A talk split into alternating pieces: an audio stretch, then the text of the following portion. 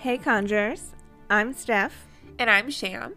We talk a lot about murder victims on this podcast, but some cases have more victims than just the person that was killed. Sometimes who committed the crime is not as clear as it seems. Why would someone confess to something they didn't do? It sounds crazy, right? It actually happens more often than we would like to accept. This is a story of four teenagers framed for a crime when the real killer was right in front of police all along.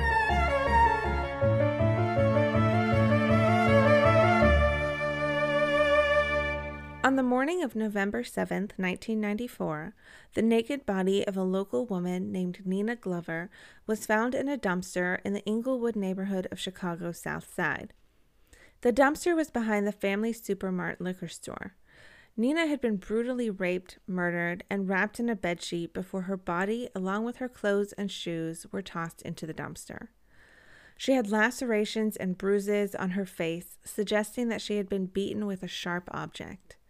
Nina was 30 years old and well known in that neighborhood for prostitution and drug use, and her high risk lifestyle colored the perception of her case for the community.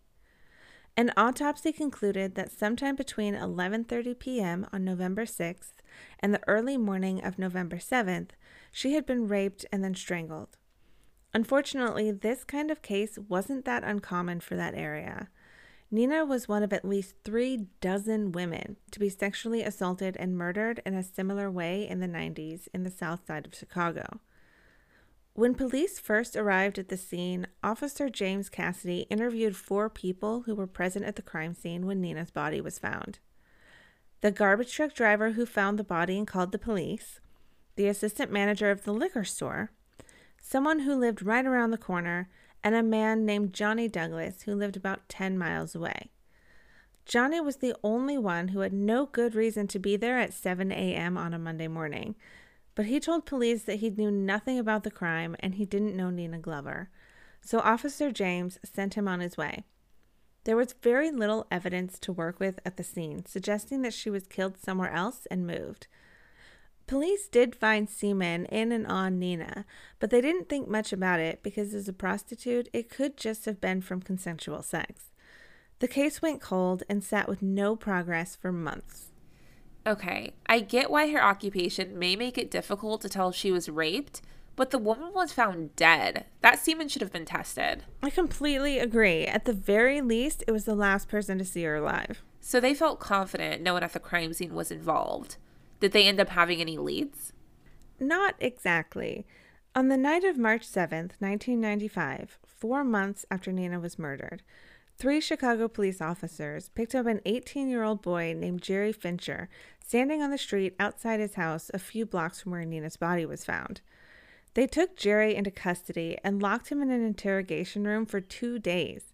They refused his request to see his mom, who was already there at the police station trying to figure out what was going on.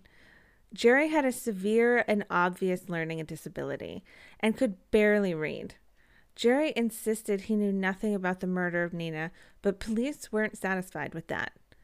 Officers Frank Valdez, Kenneth Boudreau, Richard Palladino, and James Cassidy decided Jerry needed some encouragement.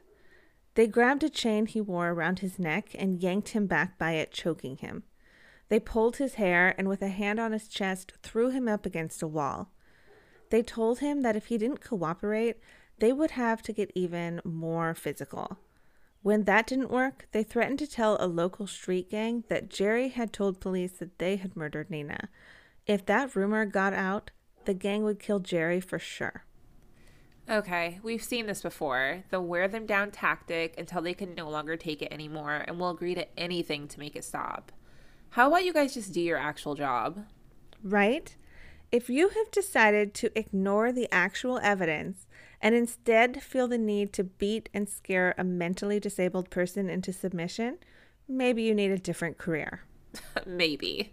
So, did he crack? Of course he did. Jerry was terrified and trapped, so he agreed to do whatever the cops wanted. But he was innocent and didn't actually have any information to give them. That wasn't an issue for these four officers. They proceeded to describe to Jerry a made up scenario in which Jerry and some of his friends in the neighborhood had kidnapped Nina and taken her to a local basement at approximately 9 p.m. on November 6th. The group of teens gang raped her, strangled her, and then together carried her body one and a half blocks to dispose of her body in the dumpster. All he had to do was name a few of his friends. They instructed Jerry to say that he only stood by and watched the other teenage boys rape the woman. They assured him that because he played a minimal role in the crime, he wouldn't be in that much trouble. These corrupt officers brought in Assistant State's Attorney Terrence Johnson, who helped them write up a statement and pressure Jerry into signing it, knowing full well he couldn't read it. They told Jerry that he could go home if he signed the statement, but if he didn't, he would go to prison for 60 years. Jerry's mom continued to wait in the lobby while her son was interrogated, but they refused to let her see him. Eventually, Jerry broke and signed the statement, giving the officers four names of boys that lived in his neighborhood that he barely knew as his co conspirators 17 year old Terrell Swift, 15 year old Michael Saunders, 18 year old Vincent Thames, and 16 year old Harold Richardson. Like Jerry, none of these teenagers were involved in any way in the murder, but that didn't matter. The officers and prosecutor knew Jerry's statement would never hold up against him in court due to his mental disability, their blatant coercion tactics, and the fact that they had personally made up the whole story and fed it to him. Despite knowing the statement was made up, they agreed to use it as the basis for the arrest and interrogation of the other teenagers Jerry had named. This happens so frequently in black communities and to young men in particular. They intimidate them during interrogation, they don't allow them access to a lawyer, they convince them to sign away their rights, and they often keep the parents of these kids away in order to get a false statement. It's terrifying, honestly. It's horrifying. And you're right, it's far more common that it's done to black communities. This case is no exception.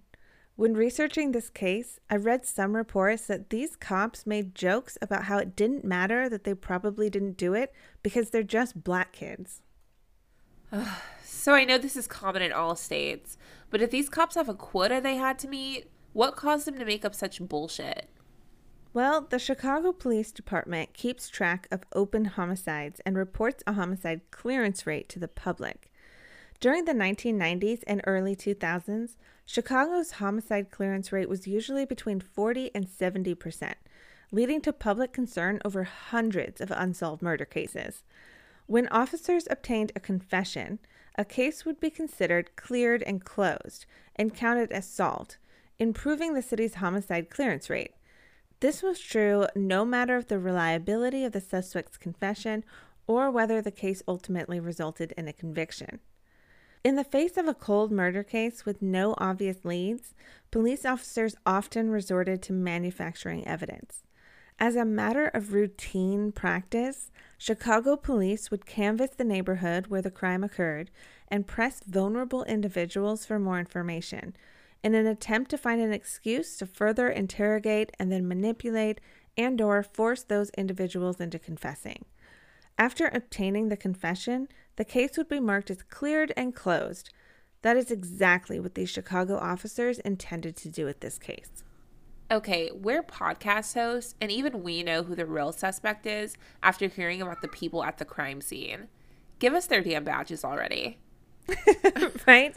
I get that they're under pressure to solve cases, but maybe try doing that by doing your job instead of targeting random vulnerable people in the neighborhood. Oh my gosh, right? So, who else did they intimidate next? Okay. 18 year old Vincent Thames was the first to be arrested on March 9th, 1995. They showed up at his house and dragged him out without telling his family anything. Vincent had never been in trouble with the law before and had no idea what his rights were or what an interrogation is supposed to be like. They abused him and threatened him for hours while he was chained to an interrogation room wall. He insisted he had nothing to do with any murder, but they insisted back that he did. They threatened Vincent with life in prison if he didn't confess and promised he could go home immediately if he cooperated with them. Over the course of several hours of threats of physical violence and life in prison, Vincent agreed to the confession out of fear. Prosecutor Johnson wrote up a statement with all of the details of the murder, not released to the public, for Vincent to sign.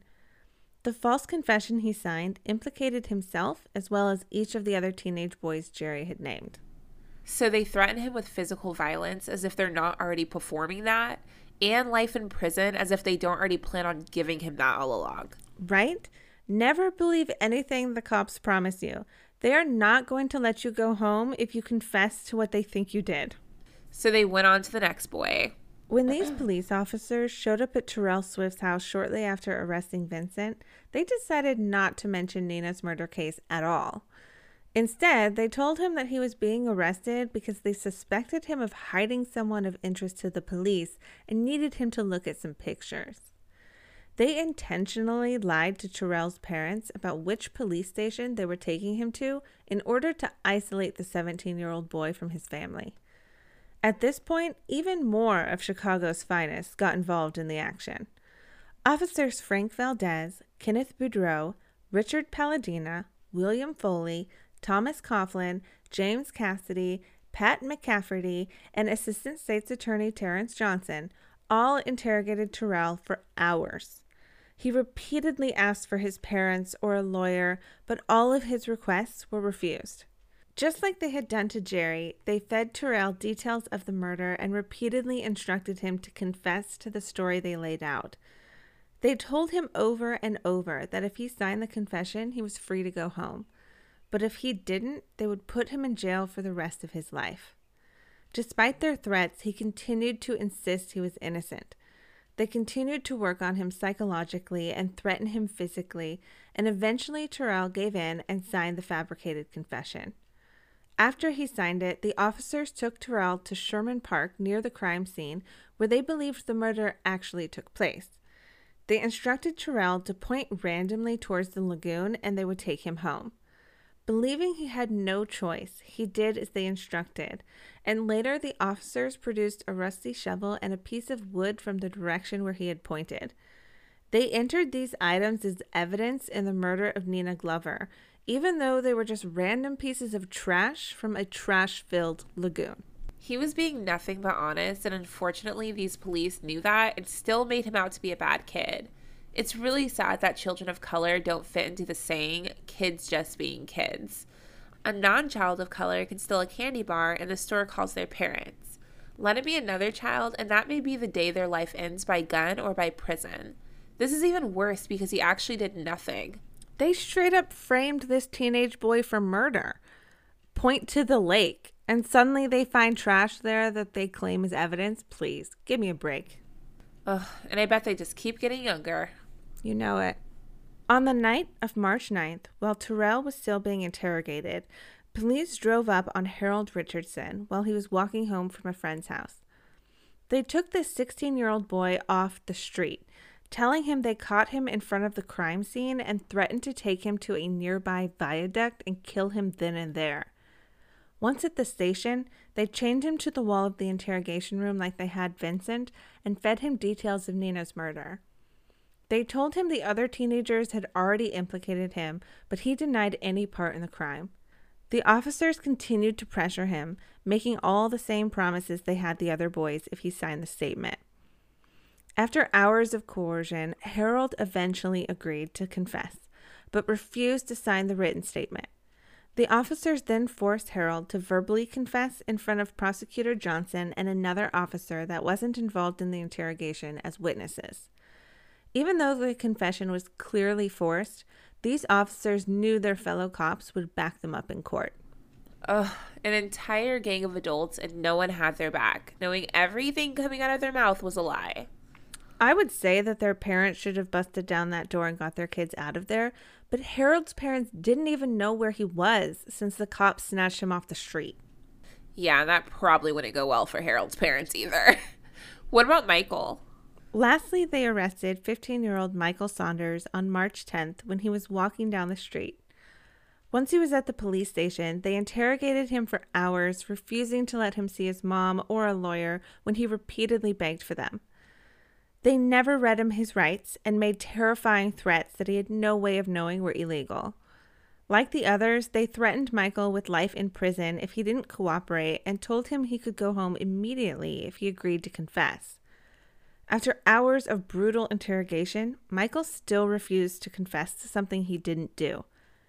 Michael was proving to be tougher to crack, so they ramped up their tactics.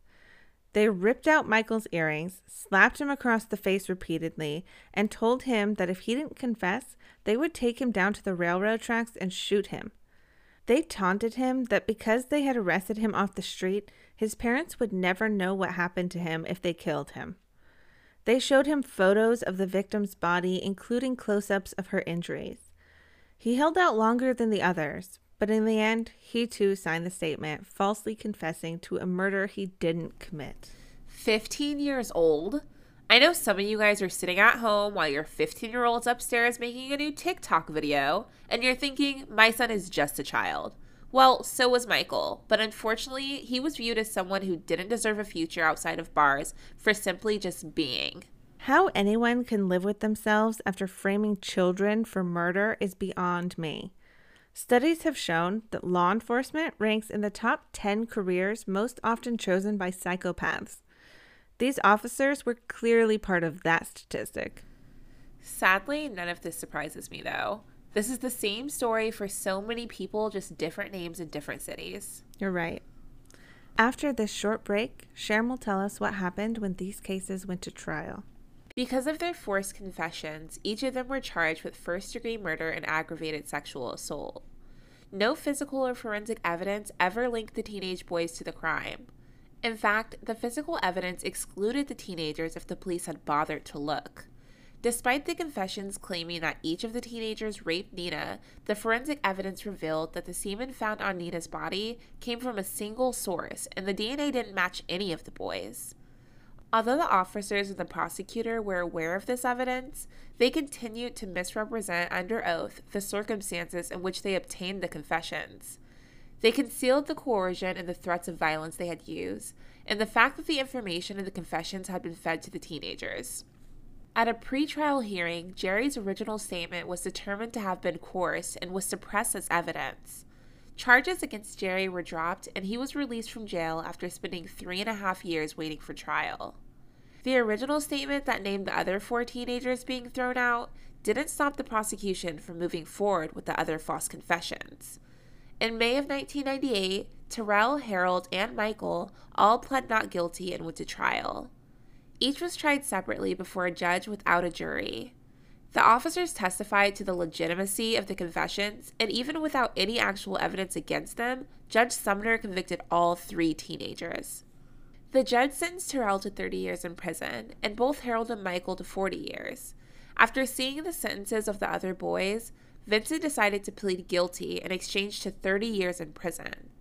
They were nicknamed the Englewood Four and branded rapists and murderers by the public. The disgusting misconduct that took place in those interrogation rooms stayed buried for the next 15 years. I don't understand how a judge couldn't see right through that. There's too much faith put in the assumed integrity of police officers. It's likely the judge and the officers were buddies outside of court, honestly. They would rather protect their own than hear evidence and facts. What about that DNA? Did anyone try to figure out who it belonged to? Well, on December 3rd of 2010, Terrell and Michael filed a motion for an order to conduct a more advanced form of DNA testing and upload the results into the state DNA database to try to identify the person who actually left the semen in Nina's body. Prosecutors initially objected to this request, but reluctantly agreed when the other two men joined in on the motion as well. On May 13th of 2011, the Illinois State Police reported a hit to a known offender in the DNA database. The DNA matched a man named Johnny Douglas, who was actually someone present at the crime scene when the body was found. He was originally interviewed and cleared with no actual investigation into his record or his reason for being at the scene. On November 16th of 2011, based on the DNA evidence, Judge Paul Biebel overturned the convictions of all four men, stating that if there is a DNA match, then we're talking about another case altogether. Terrell, Vincent, Harold, and Michael were released on bail pending a new trial after 15 years in prison. At a brief hearing on January 17th of 2012, the Cook County prosecutor stated that they will not retry the four men and all charges were dismissed. That September, they were each granted certificates of innocence and awarded $208,800 in compensation. Just like that. If they had done their jobs and run the DNA at the time of the crime, none of this would have happened. 200,000 is not nearly enough for what they were put through. And I bet none of them lost their jobs either. Tell us about this Johnny Douglas guy. Did they charge him once they identified his DNA? Yeah, so the real murderer, Johnny Douglas, was dead by the time his DNA was run through the system. Looking at his record, though, it's easy to see his connection to the murder of Nina. Johnny was 30 years old at the time of Nina's murder. His nickname was Maniac, and he had a reputation for being a bully who violently attacked people frequently. Johnny had been arrested 83 times and convicted of 38 of those crimes between the years of July 1980 and April of 1998. Many of his convictions were for sexual assaults and brutal attacks on women. Nina was far from Johnny's first victim. On March 5th of 1993, over two years before killing Nina, Johnny paid Deborah Gibson to have sex with him and then assaulted her for no reason, hitting her over the head with a rock. A couple months later, on May 5th of 1993, Johnny attempted to force Brenna Healy to have oral sex with him. When she tried to escape, he beat her with a stick and cut her with broken glass.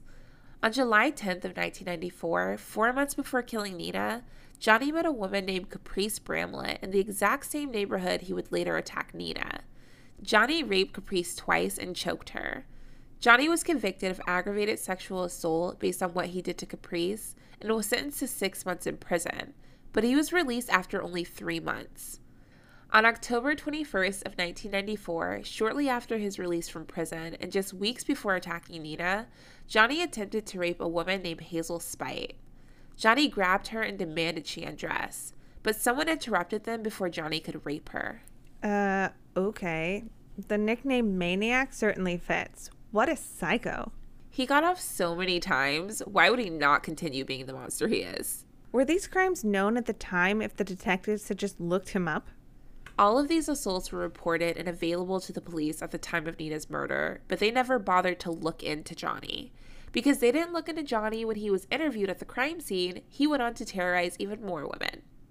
On June 17th of 1995, a little over 6 months after killing Nina, Johnny raped and murdered Elaine Martin. Elaine was a sex worker who was pregnant at the time of the attack. Johnny raped her, then strangled her, and left her body in the back alley, similar to how he left Nina. A couple years later, on April 14th of 1997, Johnny raped and strangled a sex worker named Guillotine Marsh and left her body discarded in the public parking garage. He later pled guilty to her murder and admitted to trading cocaine for sex with her and strangling her to death while they had sex. After a few months after her murder, Johnny raped a woman named Katie Oakes in his parents' garage. He was later linked to that crime through DNA he left on her clothes. Five other women spoke up against him for beating and sexually assaulting them, but nothing came of it. During one of his trials for murder, he was asked about these allegations and he admitted to doing it, but laughed that no one had believed them because they were just prostitutes.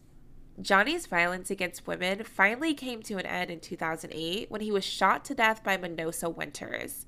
Johnny was in the process of attacking Minosa when she grabbed a gun and shot Johnny in self defense. The lives of Elaine and Guillotine could have been saved if Officer James Cassidy had done his job and looked into Johnny at the time of the murder instead of framing four innocent children. All the evidence pointed to Johnny, who should have been on their radar as someone at the crime scene with no good reason to be in the area. He felt emboldened to kill those other women because he so easily got away with Nina's murder. Their blood is on the hands of these cops. I mean, I'm sorry to say it, and some of our listeners may be offended by this factual statement, but this entire case is on the cops.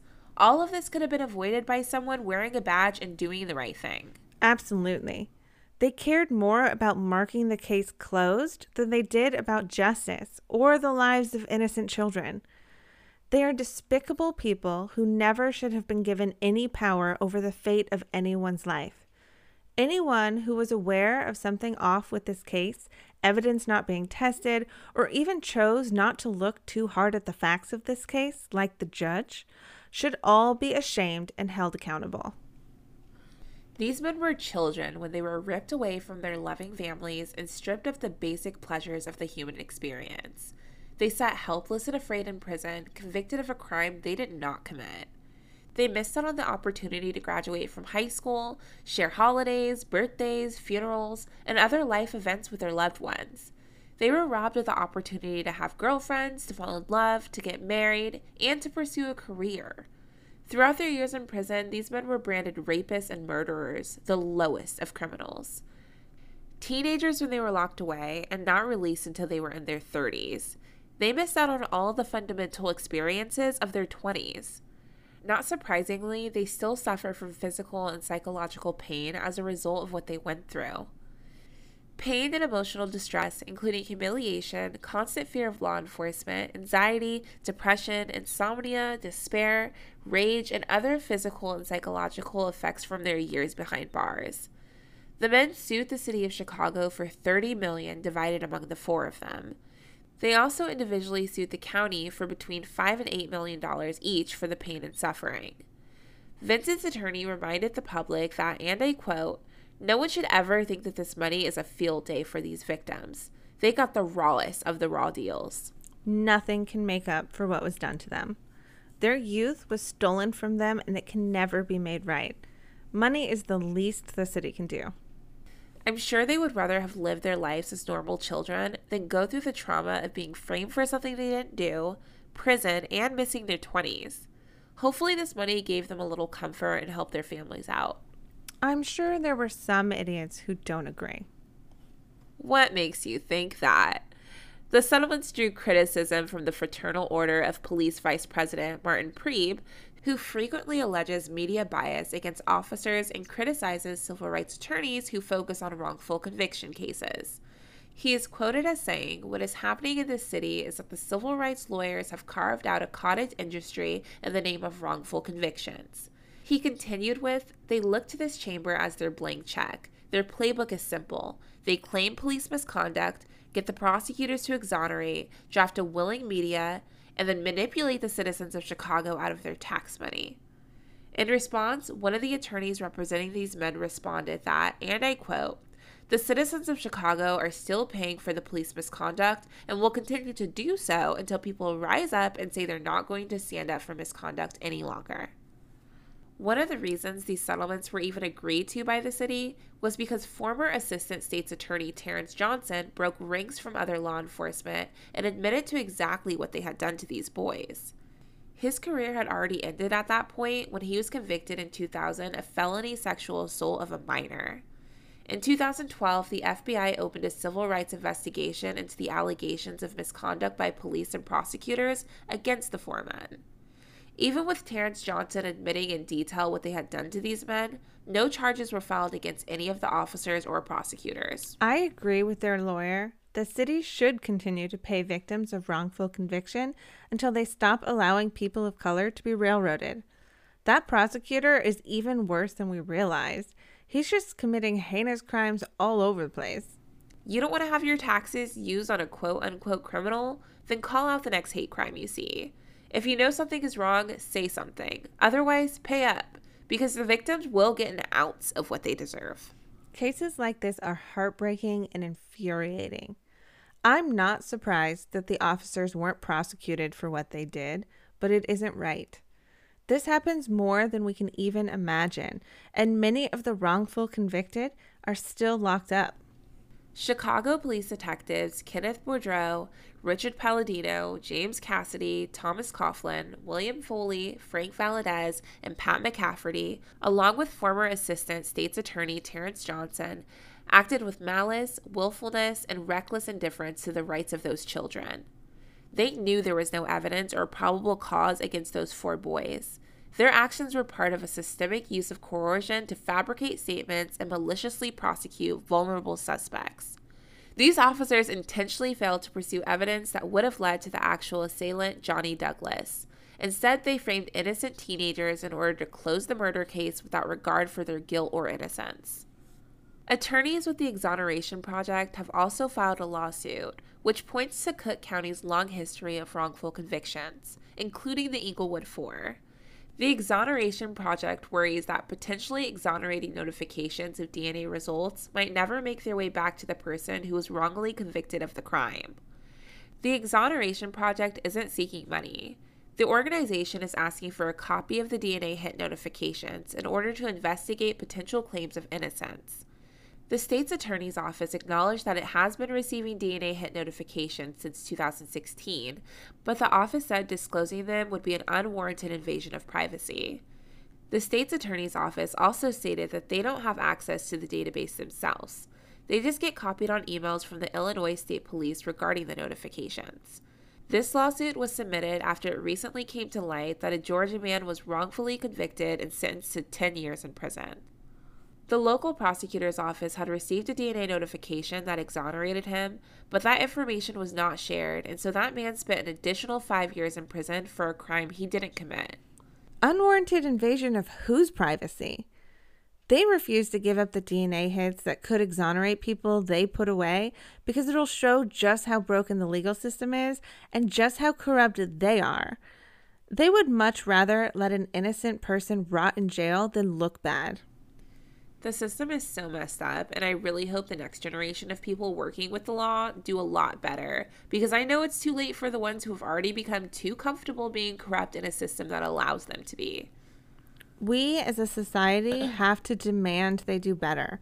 Otherwise, the corrupt will continue to do whatever they want.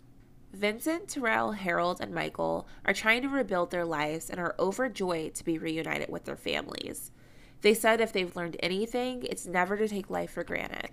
Some of the most formative years of these men's lives were taken from them simply because they were young and easy to manipulate. Corrupt detectives and prosecutors conspired to intentionally ruin their lives, and in the process allowed a dangerous killer to remain free, raping and killing even more women.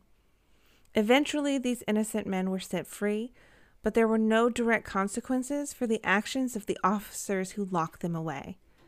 Nina Glover's killer lived his life with the knowledge that he had gotten away with murder. There was no justice served in this case. How many more cases like this are out there? More and more seem to come to light every day. We can help get justice for those wrongfully convicted. Investigating Innocence is a national nonprofit wrongful conviction advocacy organization. They provide investigative support to financially struggling inmates, lawyers, and the Innocence Projects throughout the United States who seek to prove post conviction claims of actual innocence. Donations assist with paying for DNA testing, investigative and legal services, as well as expand the ability to take on more cases. To learn more, visit investigatinginnocence.org.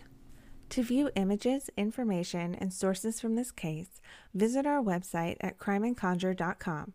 Research and writing for this episode was done by Stefan Sham. Editing of this episode by Denver Fortner Productions with music by Jordan Elena. Be sure to check out our Instagram at Crime and Conjure Podcast for our question of the week. Steph, what is our conjure tip of the week? Today I want to tell you about hagstones. Hagstones contain naturally occurring holes that happen from water beating down on specific spots over a long period of time, causing erosion. This results in stones of all sizes, shapes, and kinds with perfectly round holes. However, there is much more to them than their unique appearance. These stones are powerful promoters of strength, self renewal, and freedom. They also can protect you from anyone who wishes to cause you harm. It's considered extremely lucky to find a hagstone when you're out and about on a walk, and even luckier if you don't go looking for it and just stumble upon one. Yes, I've seen these worn as necklaces, hung in cars, and left on altars. We'll be back next week with another episode. Until, Until next time, stay vigilant, conjurers.